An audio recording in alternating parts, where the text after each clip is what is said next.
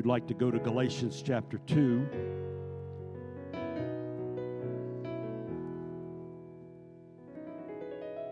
Put your finger there and then go with me to Luke twenty-three.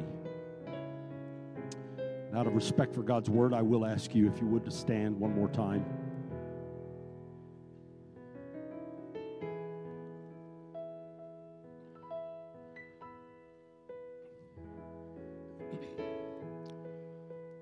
Luke twenty-three and verse thirty-nine says, "And one of the malefactors which were hanged railed on him, saying, If thou be Christ, save thyself and us. But the other answering rebuked him, saying, Dost thou not fear God, seeing thou art in the same condemnation?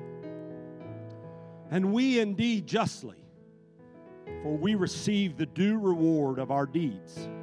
But this man has done nothing amiss. And he said unto Jesus, Lord, remember me when thou comest into thy kingdom. And Jesus said unto him, Verily I say unto thee, today thou shalt be with me in paradise." And in Galatians chapter two, one verse, and it's verse twenty.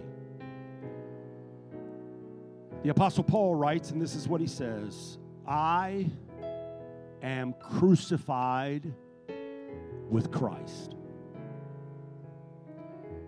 Nevertheless I live, yet not I, but Christ lives in me.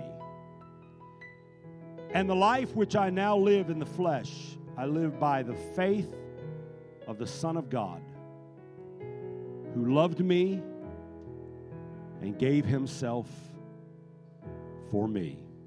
Would you stretch your hand this direction and pray God's anointing, blessing, and favor over his word, over his servant? Can I hear you pray today? Pray with me. Father, we come before you today. Thank you for your word.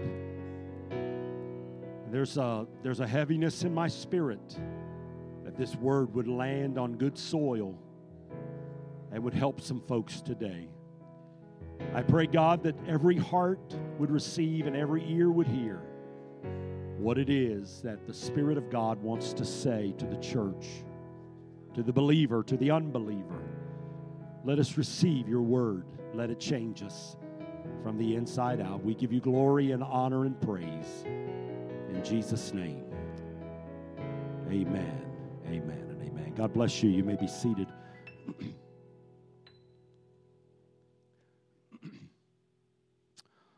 The title of the message this morning is Wasted Crosses. I am crucified with Christ.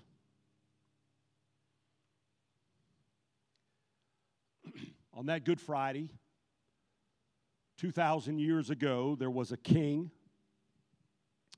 a teacher, the Messiah, the chosen one, the great physician, the miracle worker, the Son of Almighty God, crucified for every man and woman ever created by the hand of the great Creator. Jesus was beaten.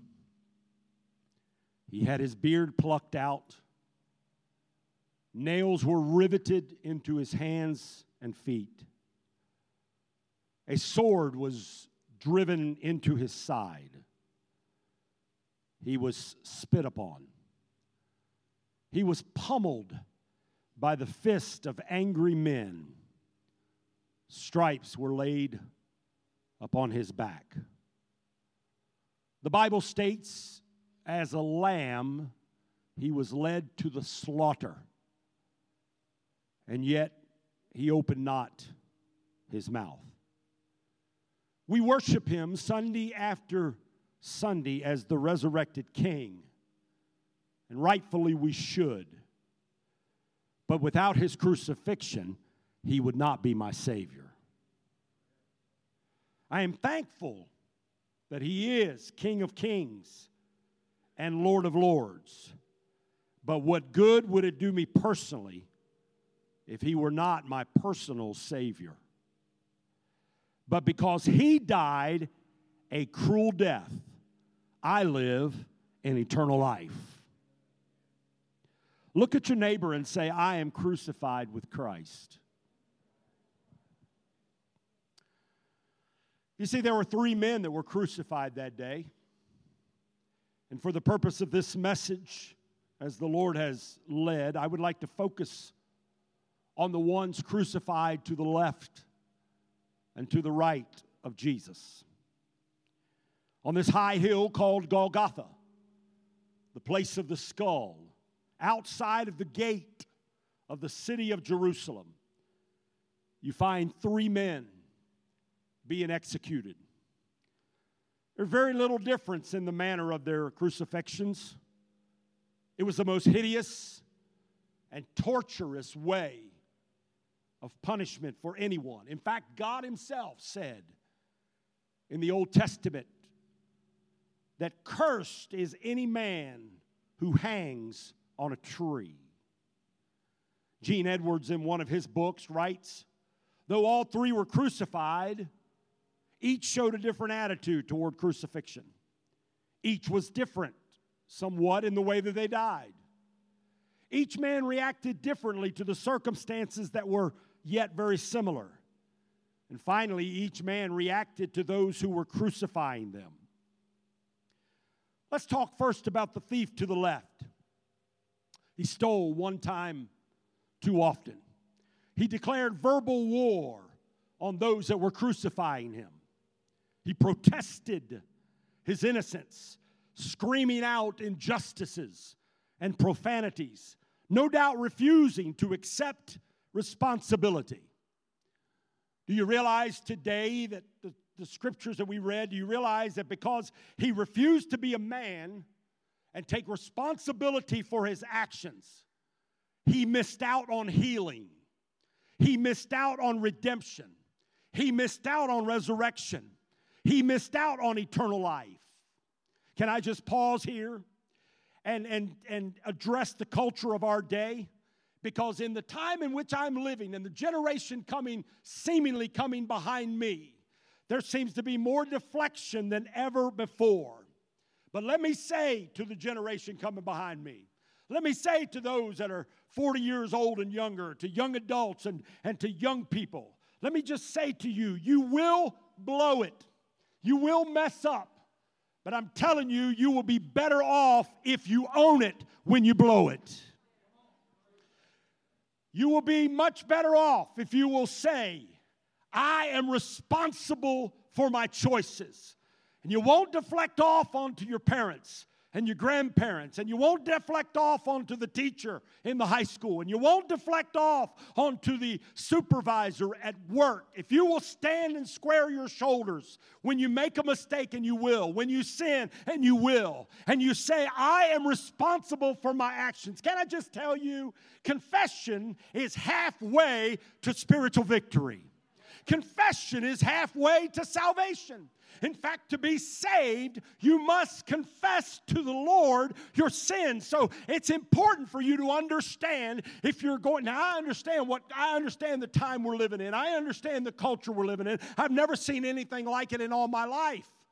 But I'm telling you the truth, if you're going to rise above it and not get caught up in the negative vacuum of a culture that doesn't take personal responsibility, then you're going to have to rise up and say, you know what, I messed up and I own it and I'm going to move past it. The thief spit and spewed venom of bitterness at the guards and the people and the Jewish leaders. And he even brought ridicule to Christ. But here's the truth. Because of that, his cross became a wasted cross. I thought, what if the thief on the left would have been delivered from the cross that he was on? What if he had been dramatically delivered? I mean, he was, after all, hanging next to the deliverer. He was, after all, hanging next to the miracle worker. My question is, would he have changed? Would there have been some positive gain? I submit to you today that the next day he would have been the same man as he was the day before. I submit to you, had you met the thief on the way after he was delivered from his ordeal, you would find him probably more bitter, more angry, and he probably would have robbed you in a dark alley. That's the truth. And I, I, I feel constrained to say this today, and that is this truth. In the midst of a church culture that has a lot of prosperity gospel in our land, let me remind you that in the New Testament, under the New Covenant, Jesus himself said, if any man will be my disciple, let him take up his cross and follow after me.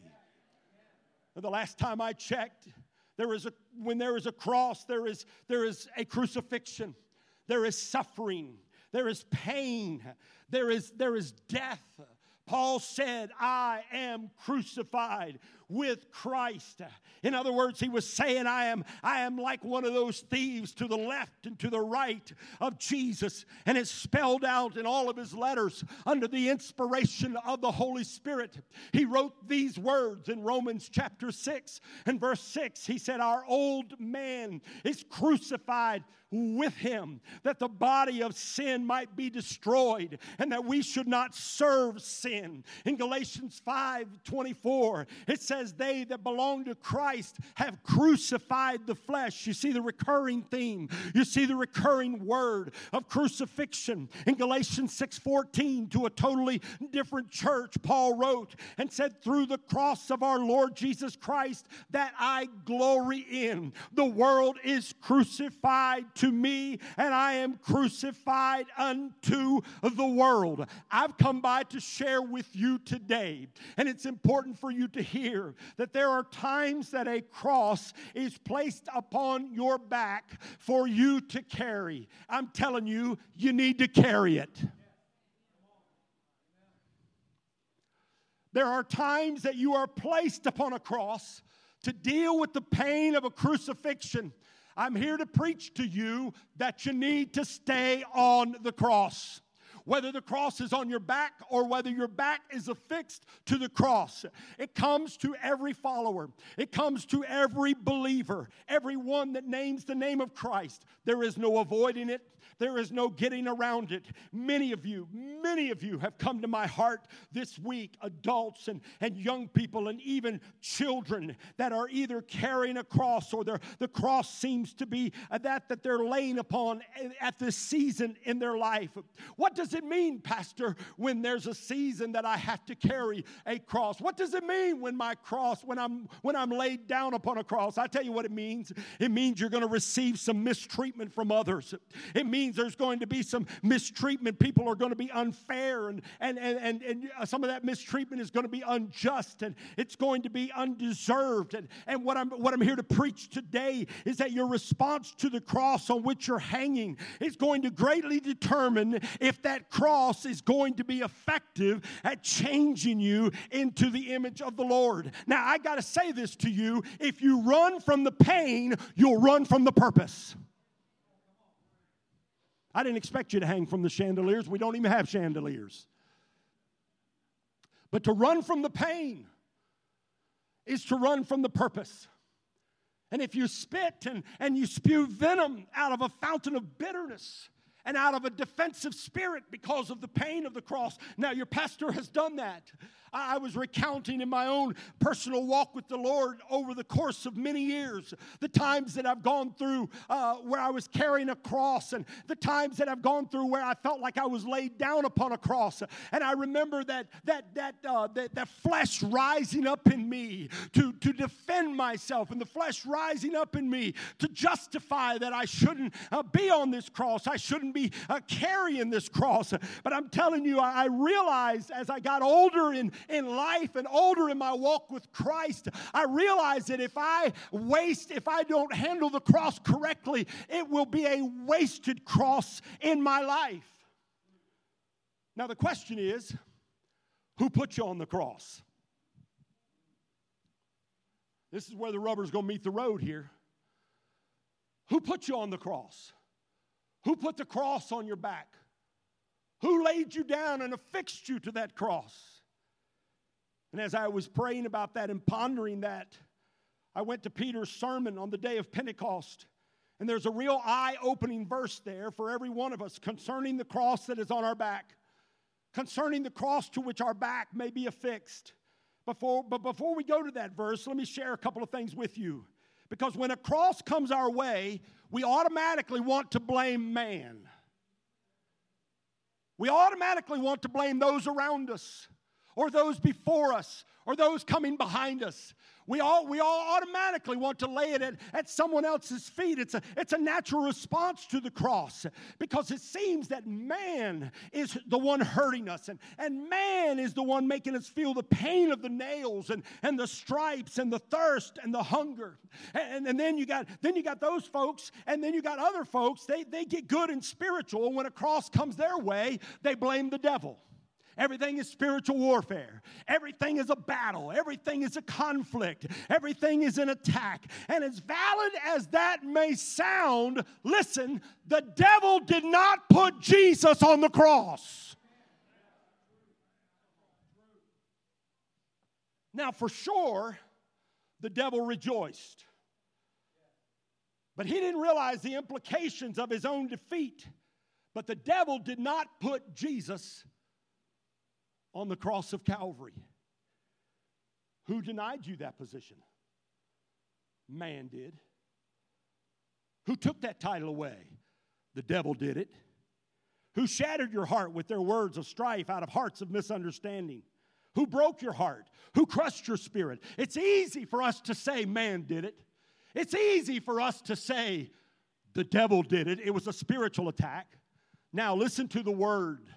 The first sermon ever preached after the outpouring of the Holy Ghost. This is going to help some folks in this room today. This is going to give somebody the victory, because you've been pointing fingers in every direction.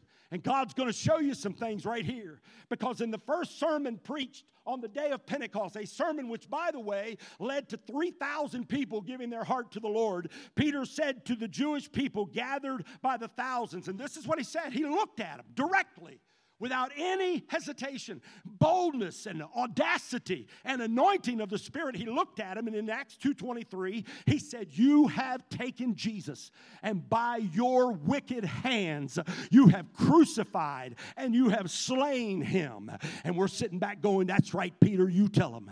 Could you just imagine if we're in that in that position, in that posture? You, you people put Jesus on that cross. I tell you, if you read that part of the verse, it kind of gives you a little ammo to nurse your grudge. It gives you a little ammo to, to retaliate. Others' wicked hands and others' wicked words have done this to me. Family has has has put me on this cross, and, and friends have put this cross on my back, and my supervisor has done, strangers have done this to me. But I want you to read the whole verse. I don't want you to miss the whole verse. For he said to them, "For sure you have taken Jesus, and by your wicked hands you have crucified and slain him." But then if you go and read the rest of it, it says Jesus was delivered to your wicked hands by the determinate counsel and foreknowledge of God. What does that mean? I'll tell you what it means. God put Jesus on the cross.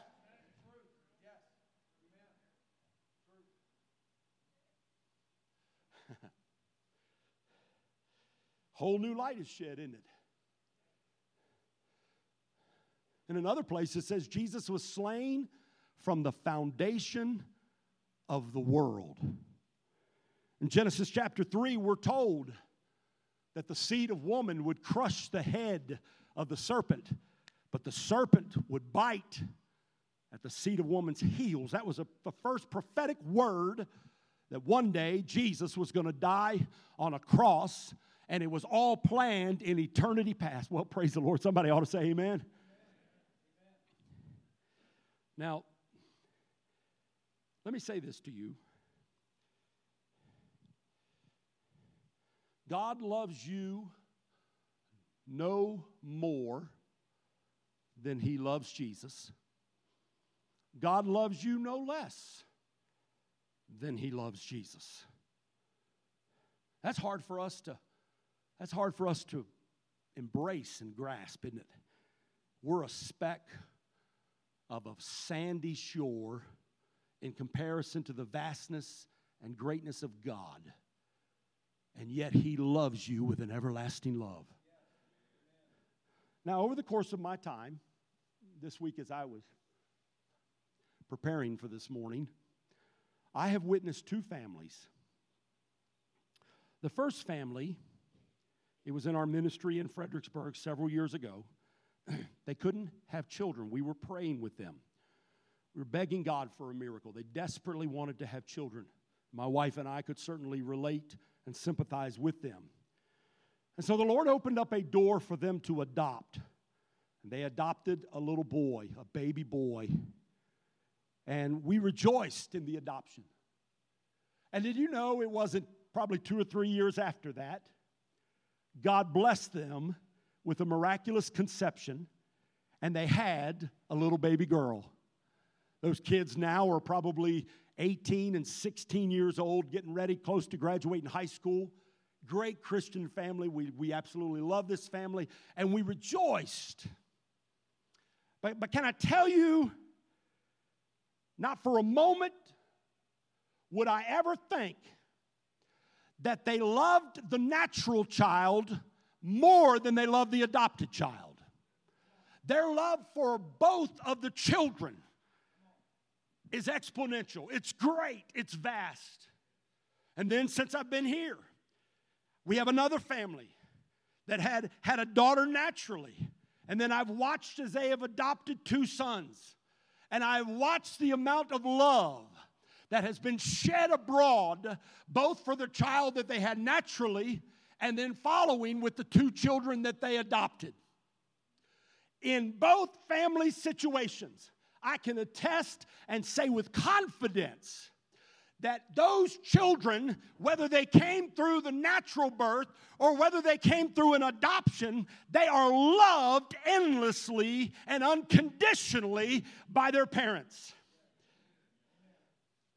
Where am I? Where are you going with this, preacher? I've come by to tell someone and remind someone that you're not just a servant. You are a son and a daughter of Almighty God. Hallelujah. He has given us that spirit of adoption whereby we cry, Abba, Father. God has no stepchildren of any hair color, much less redheaded stepchildren. We are adopted into the family of God as sons and daughters of God Almighty. And the scripture says that we are heirs of God. Woo! I'm about to shout here. We are heirs of God, and we are joint heirs with Christ. And so again, let me tell you that God loves you no more than he loves Jesus. And God loves you no less than he loves Jesus. And the same Father that loves Jesus and the same Father that loves you is the same Father that ordained the cross and put his Son on there in Acts chapter two. And he is the same Father that has ordained your cross and has put you there.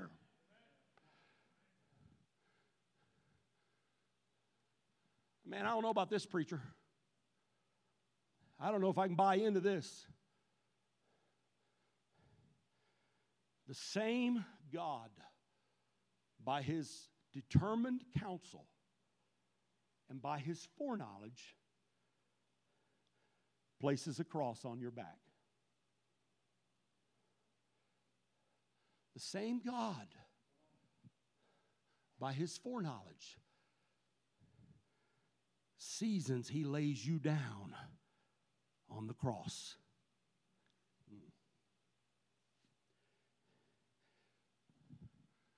And I feel like I need to tell someone that today is a day to stop blaming man. Today is a day to stop blaming the devil. He's not within a thousand miles of the cross you're on. Today is the day to embrace that the cross you're bearing right now was ordained by God who loves you unconditionally.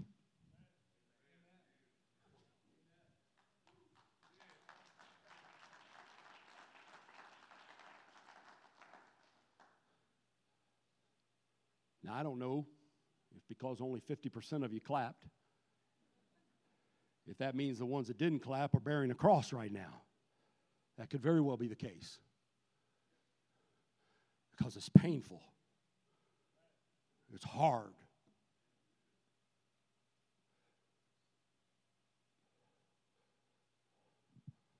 But through his actions, the thief on the left, in his rebellion, in his defiance, no, he didn't physically, but spiritually, he got down off of his cross. And when he got down off of his cross, it cost him eternity with the Lord.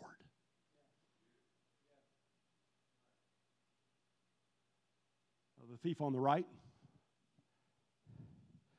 Before I dive into the thief on the right for a few moments, let me just tell you, Christians that are being crucified generally resent, argue, defend, attack, reason, justify. Christians sometimes are not very Christian when they're being crucified. Let me give it to you the simple way. Hurt people hurt people.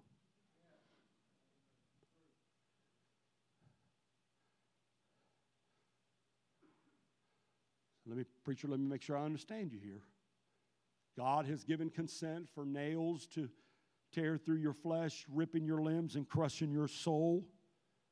You're being, I'm being crucified by the plan, the permission, and the preference of the will of God. Oh, yeah. God lays it all out. Y'all come back next week, we'll shout, okay? But not only does he put you on the cross, but he also selects the audience that will watch. Not only does he put you on the cross, but he also allows those to stand by that will whisper and talk about your cross. As a prayer request, of course. They wouldn't gossip about you on the cross, would they? They wouldn't begin to speculate as to what you probably did to deserve.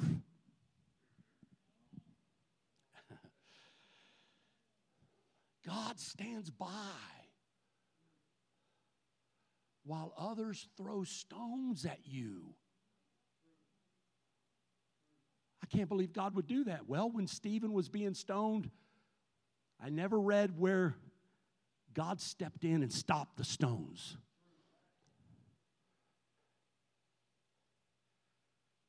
So let's talk about that thief on the right for a moment. He started out the same way as the other thief did.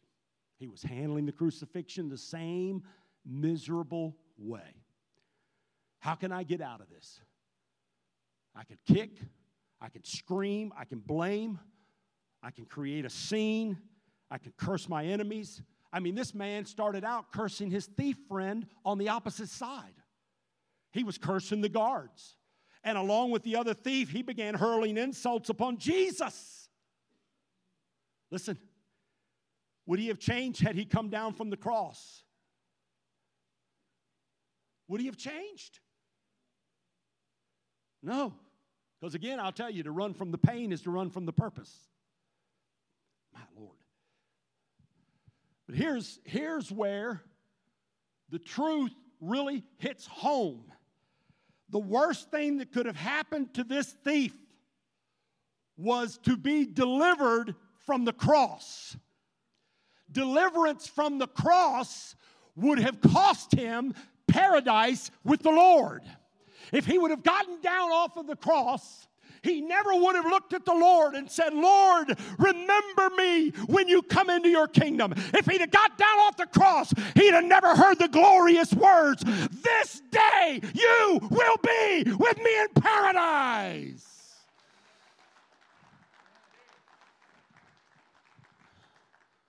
Now listen, what you and I have perceived as the worst day of our life was in fact the best day of his life. Because it was the day he met the Savior. And it all happened because of the cross that the Father ordained for him to hang on. Well, no, no, no, no, no, preacher. No, preacher. He was on that cross because he did do something wrong. Yes, he was a criminal. He was an insurrectionist. He was a thief.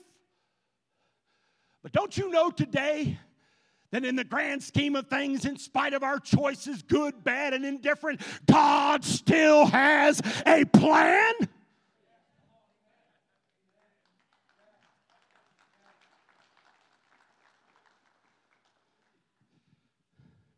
Want to fight it. But to fight against it, how much will it cost you in the end if you don't stay with it? I'm just going to tell you something. Oh, Lord Jesus, help me here. I'm getting ready to meddle. But make sure that when you pray for your loved ones, that the first thing that you pray for is their salvation. Don't be so quick. Oh, pastor, my son's having a rough time. They need a miracle financially. They're about to be kicked out of their house. They're having a problem physically. I don't know if they're going to make it. Alcohol has consumed them. Addiction has taken hold of them. Oh, preacher, I need to pray that the, the chains of addiction would be broken off of them. No, friend, what you need to pray first is that they turn to Jesus and say, Lord, I need a Savior, because the very cross that they're on, the very place, even if they put themselves, maybe there by divine providence, so that they will wake up and turn their eyes upon the Savior.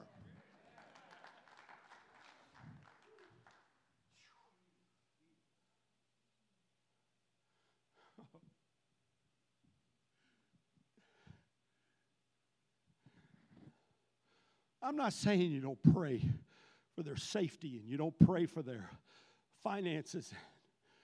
You don't pray for their jobs and their security. But we live in a very temporary world. Eternity is real. Hell is hot. And there is no escape. There is no second chance.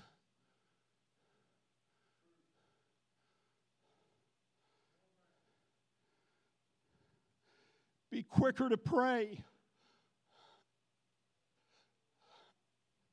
It's tough. As a dad, I've watched my son suffer over the last couple of years.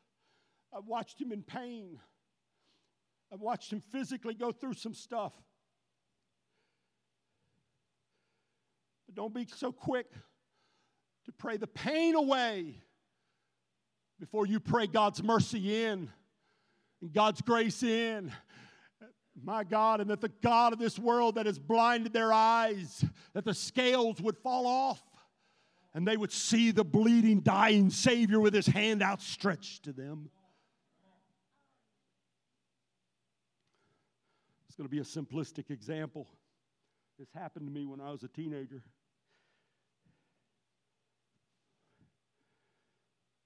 Some of you that have been in church for many, many years, you remember back in the day we used to have what we call youth rallies.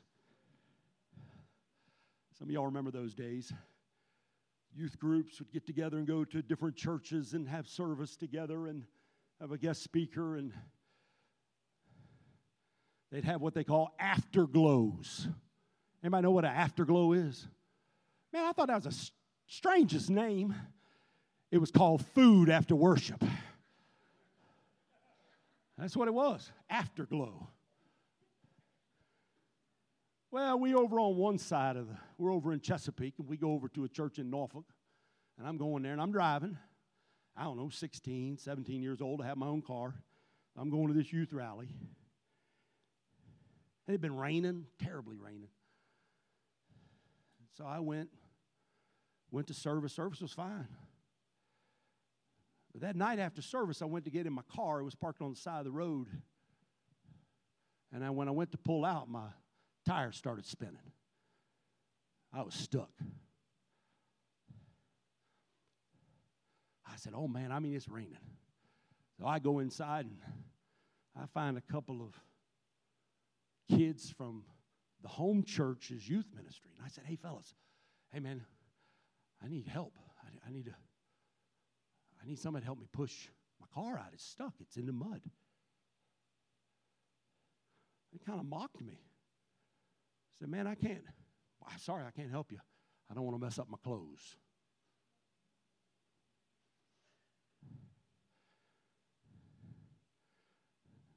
Now, let me tell you, I got down off the cross.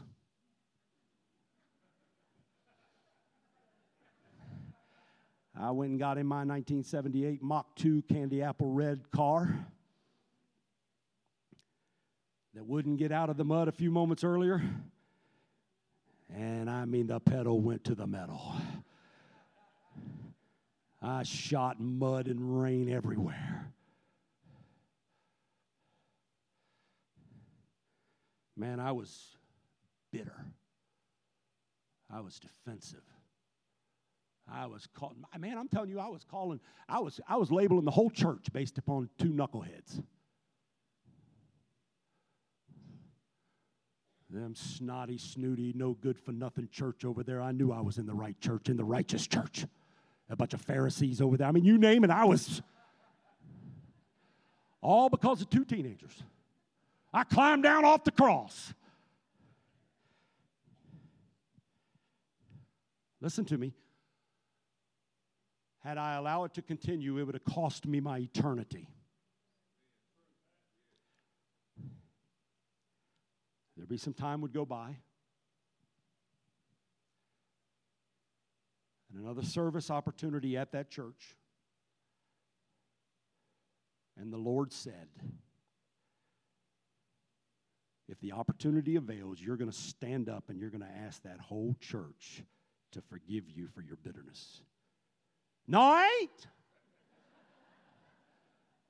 Yes, you are. You're going to climb back on the cross for reconciliation, and for healing.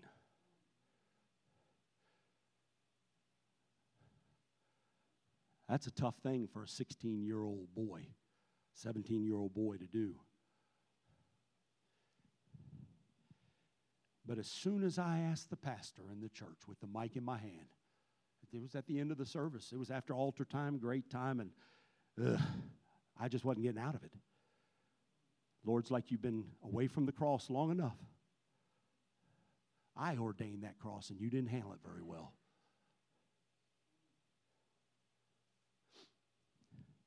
Don't ask the thief on the right if it's if it's wise to escape crucifixion. Because that thief will tell you the day he was crucified was the best day of his life. Whew. All the suffering of the cross. It'll make you poor in spirit. But Jesus says you're blessed, for yours is the kingdom of heaven. The suffering of the cross will make you want to mourn. But Jesus says you're blessed, and he will be there to comfort you. The suffering of the cross will make you feel persecuted for righteousness' sake. But he says the kingdom belongs to you. The kingdom doesn't belong to the elite, to the rich, to the famous. The kingdom belongs to some folks that carry heavy crosses. The kingdom belongs to folks who lay down on crosses and suffer. They suffer now. But but they also know the promise of Scripture. What's the promise of Scripture? If we suffer with him, we shall also reign with him. Hallelujah.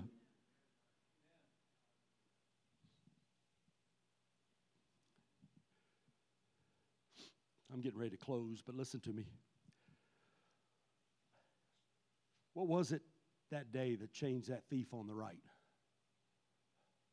Well, the first thing, obviously, he beheld the crucified Lamb of God.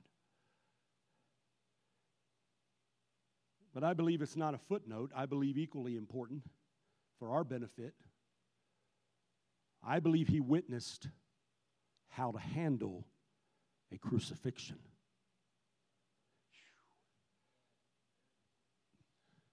The thief went from being punished to being crucified.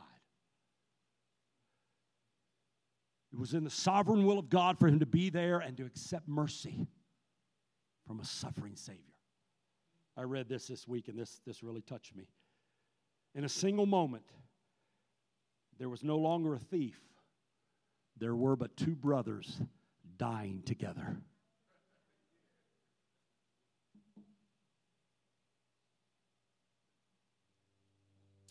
I'm looking at people, young people, young adults, widows, widowers. You're bearing a cross today. This season, you might even find yourself laying on a cross.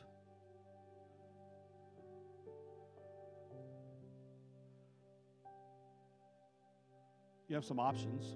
You can retaliate, fight back, be vindictive. I don't know that it's an improvement. Maybe it is. Maybe you won't retaliate. You might just be defensive. I don't know if it's an improvement, but maybe you'll accept the pain, but you brood about it for the years to come.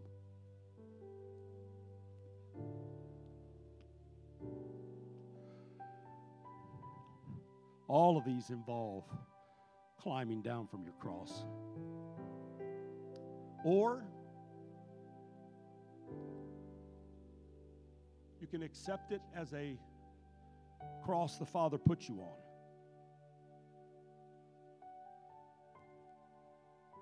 and allow His grace to flow through you to produce a life that is fruitful. I don't like this message, preacher. Well, I didn't like it much either. But Paul said, "Oh, that I may know him in the power of his resurrection and also in the fellowship of his suffering, being conformed unto his death." Two thieves. One went to hell, one went to heaven. The difference is one looked to the Lamb of God for his eternity and for a model on how to handle the crosses that come our way. The other, he never looked to Jesus as a Savior, and he never saw the model example of how to handle suffering. Would you bow your heads? If you're here and you don't know Jesus, will today be the day that that you come and behold the Lamb of God? I'm one hundred percent sure that in this congregation today there is bitterness.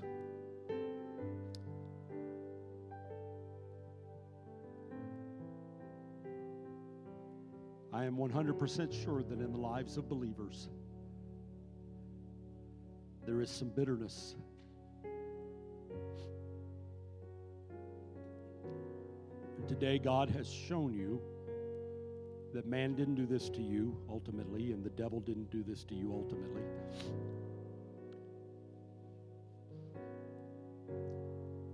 But by his plan and providence, the same God that loves Jesus and put him on a cross is for some reason, maybe he's not even explaining why, he's put a cross on your back, or you find yourself affixed to a cross. And it may end tomorrow.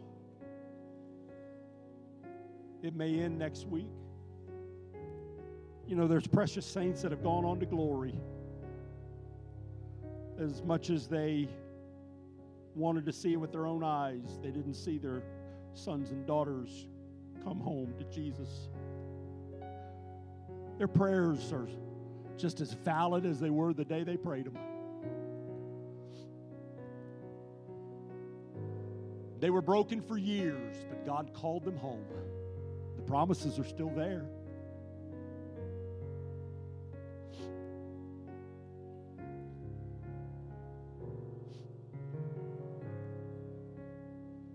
My Lord. God, I need grace. I need strength.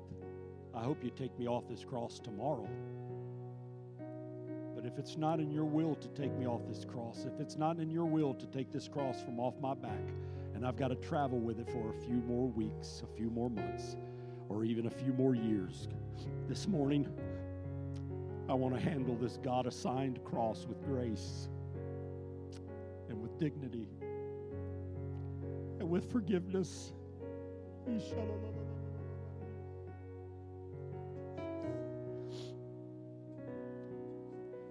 This altar's open for you. And I would ask, as the Lord would draw you to our elders and spouses and our ministers and spouses, don't let, any, don't let anyone handle their cross alone today. We say to you, friend, don't waste your cross. I don't know who you are. We're going to sing a little bit. If the Lord would draw you to come pray, I want you to be obedient to the Lord. God sent his son. They call him Jesus. He came to love, heal and forgive. He bled and died to buy my pardon. An empty grave is there to prove my Savior lives. Because he lives, I can face tomorrow. Because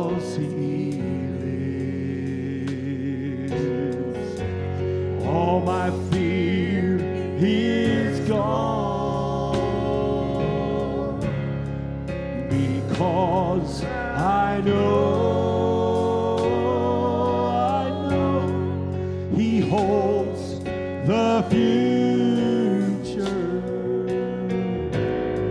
My life is worth the living just because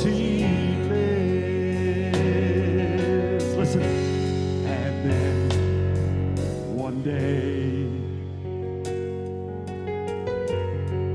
I'll cross that river, I'll fight life's final final war with pain, and then as death gives way to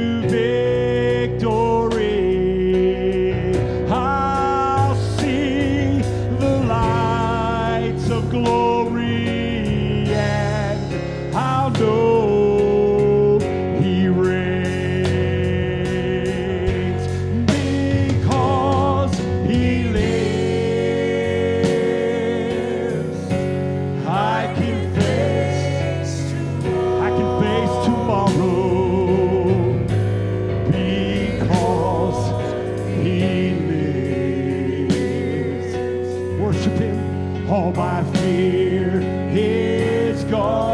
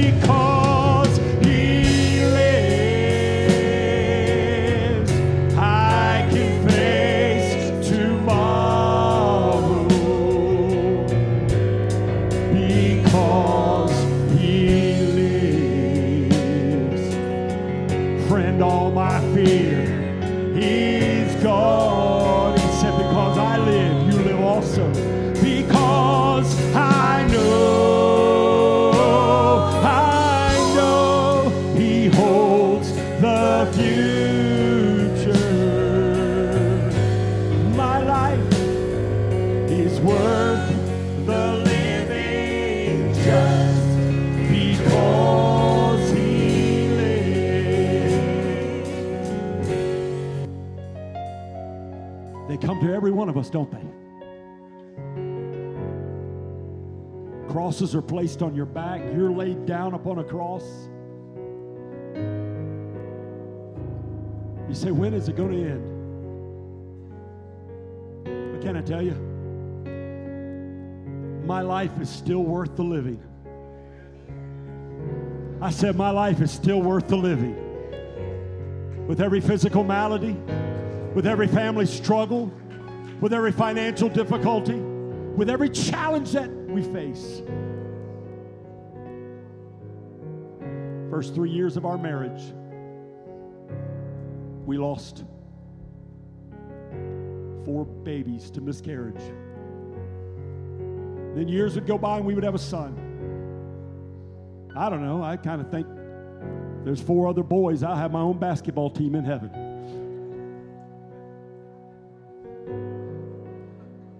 It was the most excruciating cross that I had borne in my life.